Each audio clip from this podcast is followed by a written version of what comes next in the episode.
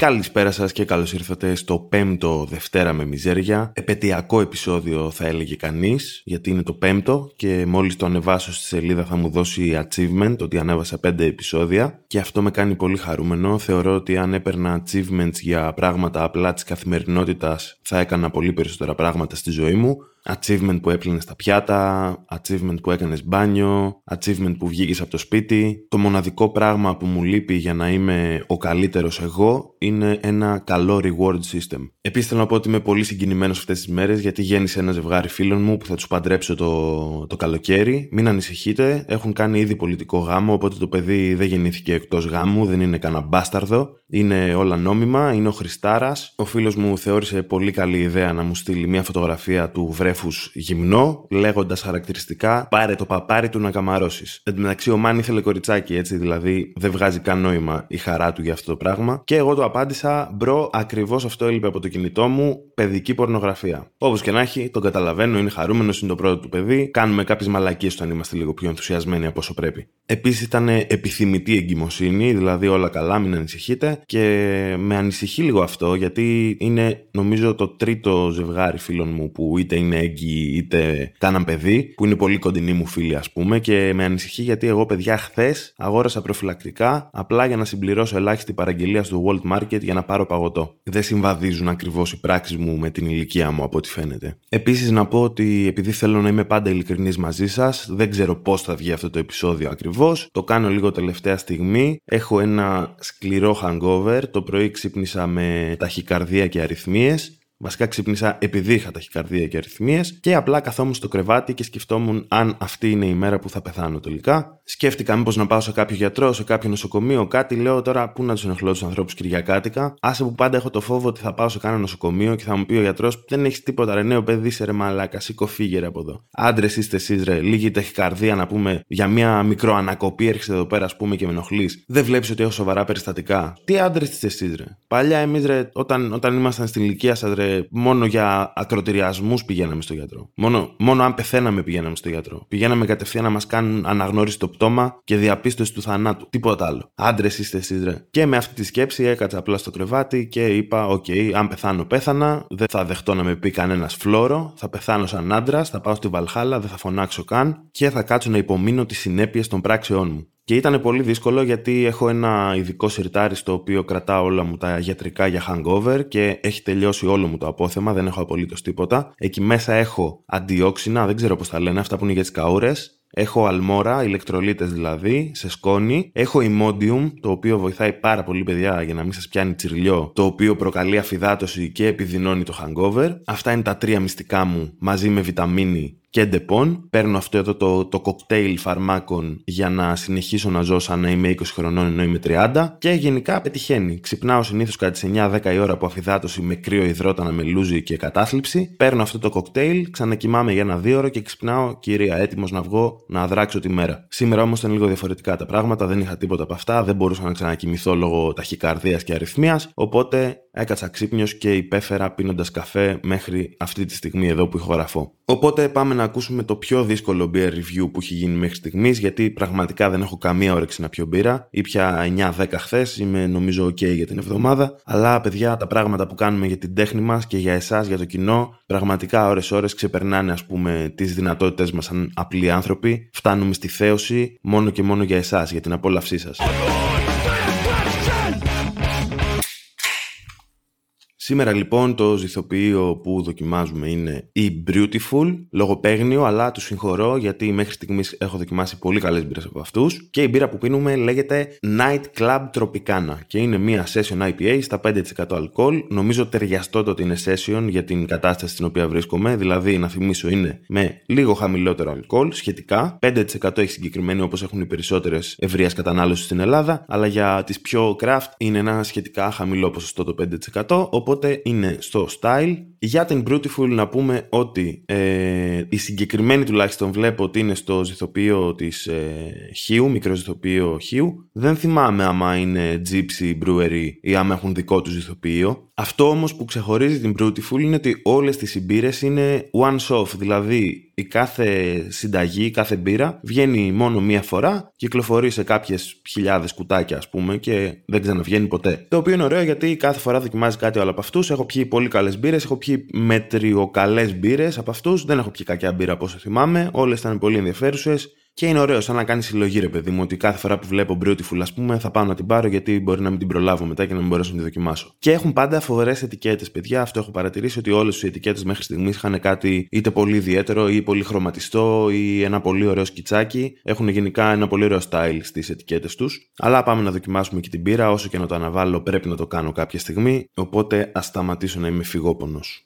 Λοιπόν, είναι όντως μια πολύ ελαφριά μπύρα. Έχει αυτό που τη χαρακτηρίζει, θα έλεγα, είναι η απουσία σώματος, δηλαδή είναι λίγο σαν να πίνεις νερό. Αλλά όταν λέμε σαν να πίνεις νερό, εννοούμε στην υφή της, όχι στο... στη γεύση της. Έχει γεύση προφανώς, είναι μια ωραία μπύρα, ευχάριστη, δροσιστική. Έχει μια γλύκα από φρούτα, έχει μια οξύτητα με το που την πίνεις, δηλαδή το πρώτο πράγμα που είναι στη γλώσσα μου είναι οξύτητα. Έχει σωστό ανθρακικό, το οποίο θα με ακούσετε να το λέω χίλιες φορές, το ότι ο κάθε στυλ μπύρας πρέπει να έχει συγκεκριμένα ποσοστά, τουλάχιστον για εμένα, ανθρακικού που να ταιριάζουν με το στυλ του. Κάτι το οποίο δεν βλέπουμε στις ε, μπύρες της ευρείας κατανάλωσης, οι οποίες είναι σαν να πίνει σόδα. Η συγκεκριμένη έχει ωραία αρώματα στη μύτη, μου βγάζει έτσι κάτι σε φρούτο, είναι ψηλοκλασικά αρώματα που βρίσκει σε μια IPA. Δεν μου άρεσε, θα πω, το σώμα, ότι είναι τόσο λίγο. Καταλαβαίνω ότι είναι μια session, οπότε πρέπει να είναι λίγο πιο ελαφριά, να μπορείς να πιεις και ποσότητα. Αλλά μου φάνηκε too watery. Όχι από γεύση, επαναλαμβάνω, στο σώμα. Εγώ προτιμώ μπύρες που να έχουν πιο έντονο έντονο σώμα. Δηλαδή θέλω να είναι λίγο σαν χυμός ροδάκινο οι που πίνω. Αλλά έχει ένα ωραίο balance οξύτητας και γλύκα, σου αφήνει ένα ωραίο aftertaste,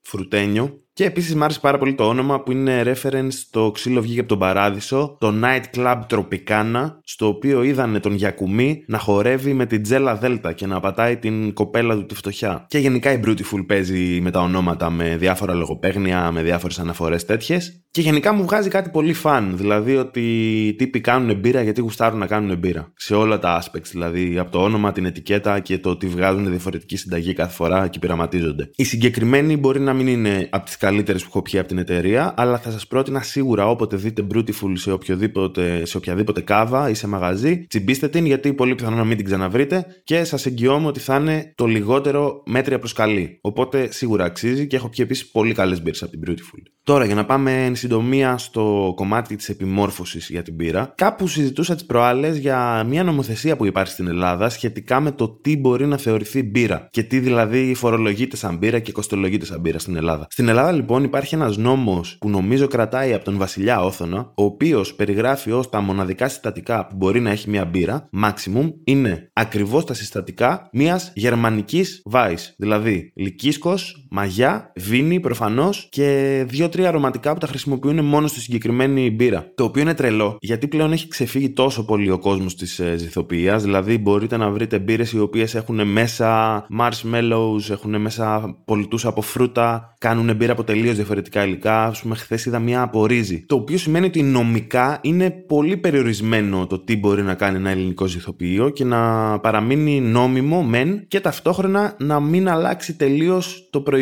ως προς την φορολογική κλίμακα. Γιατί αλλιώς νομίζω ότι είναι προϊόν μπύρας, το οποίο είναι κάτι διαφορετικό. Δεν θυμάμαι ακριβώς το νομικό κομμάτι. Θυμάμαι όμως ότι είναι πολύ περιοριστικό. Βέβαια, ξέρω πως αρκετές εταιρείες το παραβλέπουν αυτό το κομμάτι και είτε απλά δεν γράφουν πάνω στα συστατικά τα έξτρα υλικά που βάζουν, είτε τα γράφουν και είναι σε φάση, OK, σας γράφουμε στα αρχίδια μας, δεν πρόκειται κάποιος να ασχοληθεί με έναν γερμανικό νόμο του 1800. Οπότε παίζει αρκετά αυτό. Νομίζω ότι έχουν γίνει προσπάθειες επικοινωνίας ώστε να αλλάξει η νομοθεσία και να προχωρήσει επιτέλους και εδώ λίγο πιο πολύ το πράγμα και σε νομικό πλαίσιο. Αλλά νομίζω ότι μέχρι στιγμής έχουν βρει τείχο. Βέβαια, δεν έχει σταματήσει κανέναν αυτό από το να κάνει τις μπύρες που γουστάρει να κάνει. Έτσι και έχουμε πιει φοβερές μπύρες στην Ελλάδα και νομίζω ότι απλά τους γράφουν στα αρχίδια τους και κάνουν ό,τι γουστάρουν να κάνουν. Αυτά λοιπόν για τις μπύρες σήμερα και για τις χειροπιαστές αποδείξεις ότι είμαστε εδώ και πάρα πολλά χρόνια μια γερμανική απικία. Πάμε όμως να ακούσουμε μερικά λόγια για τον άνθρωπο που μου επιτρέπει να βγαίνω τα Σαββατοκύριακα και να πετάω το μισό μου μισθό σε ένα βράδυ.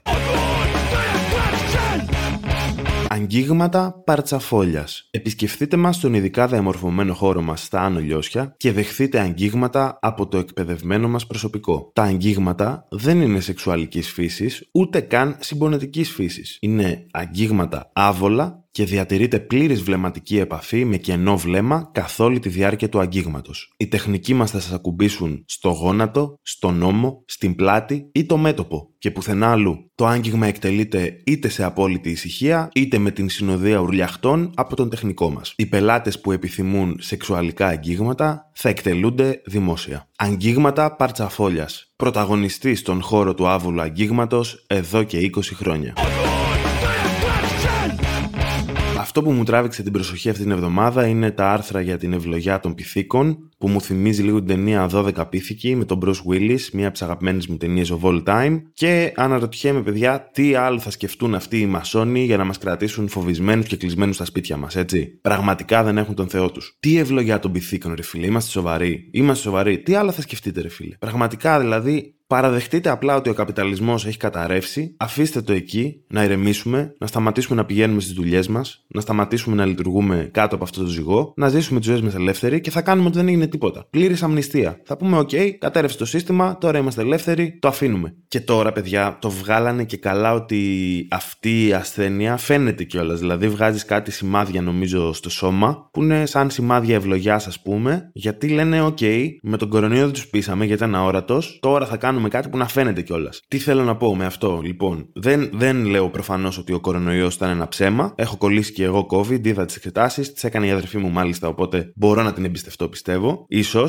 εκτός αν την πληρώνουν και αυτοί οι μασόνοι. Αλλά έχω μια θεωρία συνωμοσίας. Είναι δικιά μου, είναι ολό δικιά μου, μου ανήκει. Αν αποδειχθεί αληθινή, θέλω να με θυμούνται όλοι μετά ότι ήμουν ο πρώτος που ξεσκέπασε αυτή τη συνωμοσία των μασόνων. Λοιπόν, η θεωρία συνωμοσίας μου είναι η εξής, παιδιά, ότι ο COVID, ναι, μεν ήταν κάτι πολύ σοβαρό σοβαρό, ε, επεκτάθηκε πολύ πιο γρήγορα από όσο περίμεναν και είχε, θα είχε δηλαδή αρκετά μεγάλη θνησιμότητα αν δεν ακολουθούνταν κάποιες οδηγίες και κάποια κοινή γραμμή ας πούμε αντιμετώπισης. Ωραία μέχρι εδώ. Ωραία. Αυτό βέβαια σε συνδυασμό με το εμβόλιο, με το οποίο παιδιά εγώ προσωπικά είμαι OK, πήγα το έκανα, δεν έχω κανέναν σεβασμό για το σώμα μου ούτως ή άλλως, οπότε δεν με ενδιαφέρε καν τι έχει μέσα. Πήγα το κοπάνισα, μου διευκόλυνε τη ζωή, κόλλησα COVID και δεν πέθανα, οπότε υποθέτω ότι κάτι θα έκανε γι' αυτό. Ωστόσο, πιστεύω ότι δόθηκε πολύ μεγαλύτερη σημασία στο COVID και έπεσε πολύ περισσότερη τρομοκρατία από όσοι αναλογούσε στην περίσταση. Γιατί; Γιατί ο COVID, παιδιά, ήταν ακριβώς η ευκαιρία που χρειαζόντουσαν για να συγκαλύψουν την τέταρτη καπιταλιστική κρίση εντός μιας εικοσαετίας. Δηλαδή είναι το τέλειο άλοθη. Έχει καταρρεύσει το σύστημα τέσσερις φορές τα τελευταία χρόνια. Κάθε 7 χρόνια βλέπουμε μια πλήρη κατάρρευση. Οπότε σου λέει, φίλε, αυτή τη φορά δεν έφταιγε έφταιγε το σύστημα, έφταιγε ο COVID. Έφταιγε μια αρρώστια που προκλήθηκε επειδή κάποιος έτρωγε νυχτερίδες κάπου αλλού σε μια άλλη χώρα που έχει κομμουνισμό μάλιστα. Ε, να το θυμόμαστε αυτό. Οι κομμουνιστές μας φέρανε τον COVID και καταστρέψαν τον καπιταλισμούλη μας. Έχει και ένα συμβολισμό από πίσω, το από που ήρθε ο COVID. Κάναμε και το εμβολιάκι μας, πήραν τα λεφτά οι φίλοι μας από τις φαρμακευτικές. Είπαμε ότι τώρα είμαστε OK, μπορούν να έρθουν επιτέλους τουρίστες να αφήσουν τα λεφτάκια τους εδώ πέρα, να δουλεύουμε μισά σκυλιά για να διασκεδάζουν αυτοί. Όλα καλά, συνεχίζει η ζωή μας. Αυτό βέβαια για το οποίο δεν ήταν έτοιμοι ήταν άλλη μια καπιταλιστική κρίση κολλητά με την προηγούμενη. Οπότε, σου λέει, δεν προλάβαμε να προετοιμαστούμε μέσα στα 2-3 χρόνια που κερδίσαμε με τον COVID. Θέλουμε λίγο χρόνο ακόμα. Θέλουμε μια μικρή παράταση. Ευλογιά των πυθίκων. Και εντωμεταξύ είναι ξεκάθαρο ότι τρολάρουν οι τύποι. Ευλογιά των πυθίκων, δηλαδή κάτι που έβγαλε κάποιος από τον κόλο του ξεκάθαρα. Δεν έχουμε κάνει ιδέα τι είναι αυτό το πράγμα. Και μάλιστα, πολύ ενδιαφέρον είναι ότι εμφανίστηκαν και εξαφανίστηκαν μέσα σε λίγες μέρες κάτι άρθρα για έναν Μίκητα ο οποίος εμφανίζεται στα νοσοκομεία και μπορεί να είναι θανατηφόρος και είναι ο νέος κίνδυνος από τον οποίο δεν μπορούμε να γλιτώσουμε με τίποτα και ότι δεν υπάρχει τρόπος να τον καταπολεμήσουμε και αυτό θα μας καταστρέψει. Και αυτά τα άρθρα, παιδιά, εμφανίστηκαν, εξαφανίστηκαν και εμφανίστηκε η ευλογία των πυθίκων. Δηλαδή, κάποιος ξεκίνησε προς μια κατεύθυνση τη συνωμοσία του, δεν του πολύ βγήκε, σου λέει θα δυσκολευτώ λίγο με τους μήκητες, είναι πιο περίπλοκοι οι οργανισμοί, ας πούμε. Πάμε ξανά με έναν ιό, την ευλογία των πυθίκων, που έχουμε δει και σε ταινίες ότι είναι επικίνδυνη η πύθικη γενικά. Μας έφεραν και το AIDS, έχουμε ήδη δηλαδή μέσα στο μυαλό μας τον πύθικο συνδυασμένο συνδυασμένο με κάτι επικίνδυνο που σκοτώνει, έτσι. Οπότε φύγαμε προς αυτήν την κατεύθυνση. Και τώρα ξεχάσαμε το Μίκητα. Δεν, σαν να μην υπήρξε ποτέ. Δηλαδή, χθες σου λέγανε θα πεθάνεις μέσα στο νοσοκομείο από Μίκητες, τώρα τίποτα. Πυθίκια μόνο. Καλοκαιριάτικα δηλαδή μας απειλούν ότι θα πηγαίνουμε στην παραλία και θα είμαστε γεμάτοι σπυράκια, ας πούμε. Σπυράκια πυθίκου. Ότι θα πάμε έτσι στην παραλία. Δεν μας φτάνει, ας πούμε, που είμαστε χοντροί και τριχωτοί όπως είμαστε και θα ζεσταινόμαστε και θα ιδρώνουμε και θα είμαστε μία ιδέα καλοκαιριάτικα. Δεν έχουν το Θεό τους. Δηλαδή, ακόμα και τις διακοπές μας, ακόμα και το ξεροκόμματο που μας πετάνε για να αντέχουμε την καταπίεση, θα μας το γαμίσουν τώρα. Και σας είπα για τον COVID, τα δέχομαι όλα, ρε φίλε. Τα δέχομαι όλα. Οκέι, okay, είναι κάτι το οποίο συνέβη όντως, το αντιμετωπίσαμε όπως το αντιμετωπίσαμε με πολιτική ατζέντα από πίσω και με σκοπιμότητες, ναι, αλλά υπήρχε. Η ευλογιά των πιθήκων, παιδιά, έχει κατασκευαστεί σε εργαστήριο, είμαι σίγουρος, και ό,τι άλλη μαλακία ακολουθήσει από εδώ και πέρα είναι κατασκευασμένη σε εργαστήριο. Οι τύποι απλά πειραματίζονται με το που εξαντλείται η υπομονή μας. Θέλουν να μας κάνουν μια κοινωνία, πώς ήταν στο WALL-E, που είναι όλοι χοντροί και φοράνε ομοιόμορφα ρούχα και κάθονται όλοι σε ένα τεράστιο διαστημόπλιο και απλά τρώνε χάμπουργκερ να πούμε και βλέπουν τηλεόραση. Έτσι θέλουν να μας κάνουν, παιδιά. Που εντωμεταξύ η γη όπως είναι στο Wally γαμάει. Είναι σαν να ζει στο Mad Max. Είναι μια απόλυτη ερημιά με σκουπίδια. Εμένα μου αρέσει πάρα πολύ. Θα ήθελα να ζω εκεί πέρα. Γιατί να πάω στο διαστημόπλιο και να είμαι χοντρός και να τρώω χάμπουργκερ στο μαλάκα; Θα καθόμουν κάτω να μαζεύω σκουπίδια μαζί με το Wally. Άκουρε μαλάκα, ευλογιά των πυθίκων. Πραγματικά τι άλλο θα σκεφτείτε, ρε φίλε; Τι άλλο θα σκεφτείτε; Δηλαδή, τι είναι το επόμενο; Το επόμενο θα είναι πυρετός των Τσιουάουα. Η πνηλία των κολυμπρί. Βίχα του αστακού θα βύχει και θα βγάζεις μπουρμπουλήθρες από το στόμα. Και ταυτόχρονα θα είσαι πολύ νόστιμος με μαγιονέζα. Έχω λίγα παραπάνω νεύρα σήμερα γιατί έχω άγχος, επειδή το γράφω τελευταία στιγμή αυτό, το γράφω Κυριακή με hangover. Έχω κλειστό το air condition για να μην ακούγεται στο μικρόφωνο και έχω σκάσει από τη ζέστη.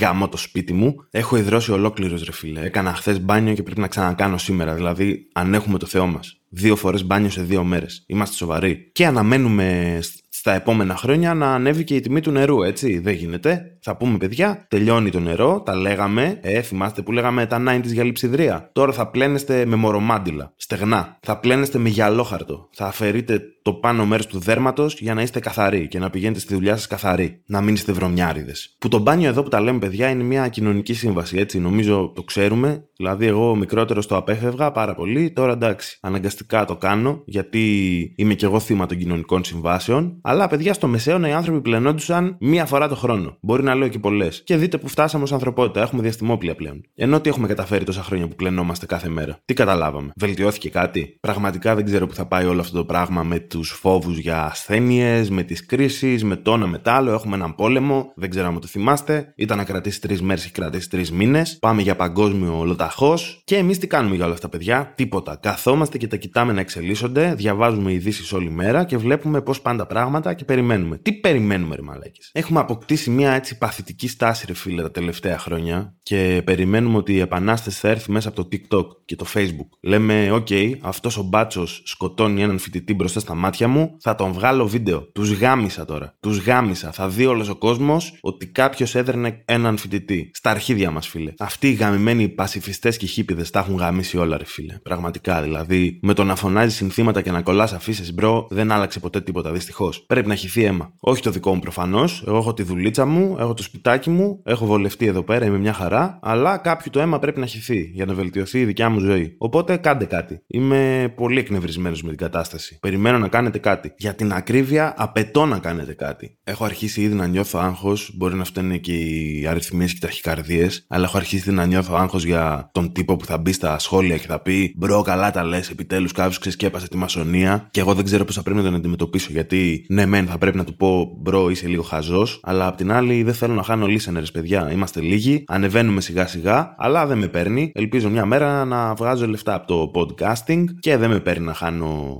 listeners. Με έχει γαμίσει και ο αλγόριθμος. Αυτό γιατί ζούμε όλοι για έναν αλγόριθμο, παιδιά. Καθορίζει τη ζωή μας. Άμα θα πετύχεις ή όχι, το καθορίζει κάτι εντελώς τυχαίο από ό,τι έχω καταλάβει. Και σκεφτόμουν, παιδιά, κάτι, μια πρόταση που έχω, να κάνετε όλοι unsubscribe από το κανάλι μου και να κάνουμε DIY προώθηση στόμα με στόμα και να έχω 7 εκατομμύρια views με 0 subscribers. Να αναρωτιέται ο αλγόριθμος, τι κάνω λάθος. Πρέπει να αλλάξω τον αλγόριθμο ξανά. Πρέπει να κάνω κάτι άλλο. Θα προωθώ μόνο όλες τις εκπομπές που μοιάζουν με την εκπομπή του Billy G τις εκπομπές που λένε αλήθεια, που μιλάνε για τα σοβαρά προβλήματα του κόσμου μας. Θα έχουμε μια κοινωνία που η μοναδική της διασκέδαση θα είναι ο Στέφανος Χίος και ο Billy G. Μόνο αυτά θα ακούμε. Θέλω τώρα κλείνοντας να μιλήσω για μια πολύ δημοφιλή σελίδα στο ίντερνετ, την οποία μισώ βαθύτατα. Και ο λόγος γίνεται για την γεωγραφία που είναι πολύ cool, την οποία την μισώ γιατί δεν ε, με ενοχλεί το content, είναι ενδιαφέρον content, μαθαίνουμε πέντε πράγματα, μας τα λέει ωραία η κυρία Γεωγραφία. Αυτό που με ενοχλεί, παιδιά, είναι αυτό το, ο τρόπος που γράφει, η θετικότητα και το community που είναι όλοι οι άνθρωποι. Ω, τι ωραία που μας τα λες Γεωγραφία, σε ευχαριστούμε, έμαθα σήμερα ποια είναι η πρωτεύουσα του Κονγκό. Λες και η γεωγραφία είναι μια επιστήμη, ας πούμε, που μας ενδιαφέρει για κάποιο λόγο. Λες και το να ξέρουμε πόσα ποτάμια έχει η Περσία είναι μια σημαντική πληροφορία. Όπως και να έχει, λέει πέντε πράγματα μέσα ενδιαφέροντα και ψηλογεωπολιτικά και τέτοια που έχουν ένα κάποιο ενδιαφέρον. Αυτό που δεν αντέχω, παιδιά, καθόλου είναι ο τρόπος με τον οποίο απευθύνεται στο κοινό της και το πόσο το κοινό της τρελαίνεται με αυτόν τον τρόπο. Τους αρέσει. Τους αρέσει να τους μιλάνε λες και είναι παιδάκια που πηγαίνουν δημοτικό. Είναι ενήλικες άνθρωποι 40-50 χρονών και τους αρέσει να τους μειώνει κάποιος, να τους μιλάει σαν είναι παιδάκια. Κάνουμε ένα φετιχιστικό roleplay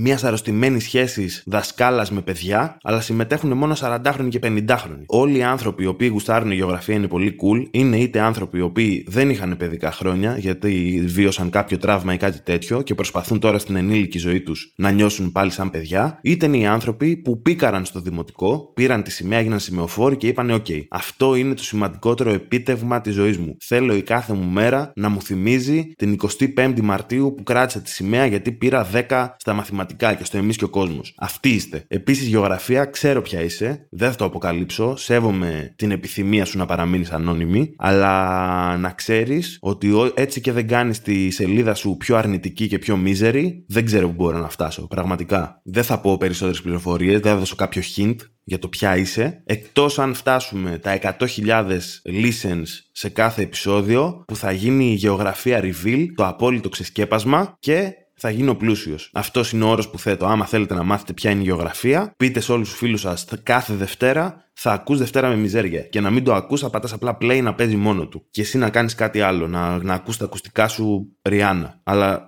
να παίζει κάπου μέσα στο σπίτι Δευτέρα με μιζέρια. Και πάνω σε αυτό, γιατί θα κατηγορηθώ ρε παιδί μου σίγουρα ότι επειδή εγώ είμαι μίζερος, θέλω να είναι και άλλοι άνθρωποι μίζεροι. Ε, αυτό ισχύει απόλυτα. Νομίζω ότι το έχω κάνει ξεκάθαρο, δεν το έκρυψα ποτέ, δεν έκρυψα τις προθέσεις μου. Ωστόσο, να ξεκαθαρίσω ότι δεν κάνω κακό σε κανέναν άνθρωπο, δεν θέλω να βλάψω κανέναν άνθρωπο και δεν θέλω καν κάποιος να πάθει κάτι σοβαρό. Θέλω να τους βλέπω να υποφέρουν μέτρια. Δηλαδή, μια ήπια μιζέρια να, να υπάρχει στη ζωή όλων. Αυτό θέλω. Δεν θέλω να συμβεί κάτι άσχημο, να τραυματιστεί κάποιος, να πεθάνει. Θέλω απλά να ξυπνάει το πρωί και να λέει Πω, ρε, που στην είναι η πρώτη του λέξη με το που σηκώνεται από το κρεβάτι. Αυτό το vibe θέλω να υπάρχει. Και δεν κάνω ποτέ κακό σε κανέναν άνθρωπο, νοιάζομαι πολύ για τα συναισθήματα των άλλων, αλλά χαίρομαι, ρε φίλε, όταν δεν είναι πραγματικά χαρούμενος κανένας. Νιώθω ότι με αυτούς τους ανθρώπους μπορώ να επικοινωνήσω. Ότι έχουμε ένα κοινό σημείο αναφοράς. Δεν μπορώ, ρε φίλε, να βλέπω τα μούτρα σου χαμογελαστά. Δεν, δεν έχουμε τίποτα να συζητήσουμε άμα σε κάνει κάτι χαρούμενο στη ζωή. Anyway, κάπου εδώ θα το κλείσω γιατί είμαι πολύ ταλέπορος, ζεσταίνομαι πάρα πολύ, θέλω να ανάψω air condition. Μέχρι την επόμενη εβδομάδα σας φιλώ και τα ξαναλέμε την επόμενη Δευτέρα. Hey, εσύ, μ' ακούς; Ναι, ναι, ναι, εσύ, σε σένα μιλάω. Ναι, ρε, σε σένα. Λοιπόν, το ήξερες ότι μπορείς πλέον να στηρίξεις και οικονομικά το Δευτέρα με μιζέρια βάζοντας κάτι της στο Buy Me a Coffee; Θα βρεις το link στην περιγραφή του επεισοδίου, πατάς πάνω και με πολύ πολύ εύκολο τρόπο μπορείς να μου δώσεις εμένα κάνα ψηλό να συνεχίσω να κάνω το podcast σαν άνθρωπος.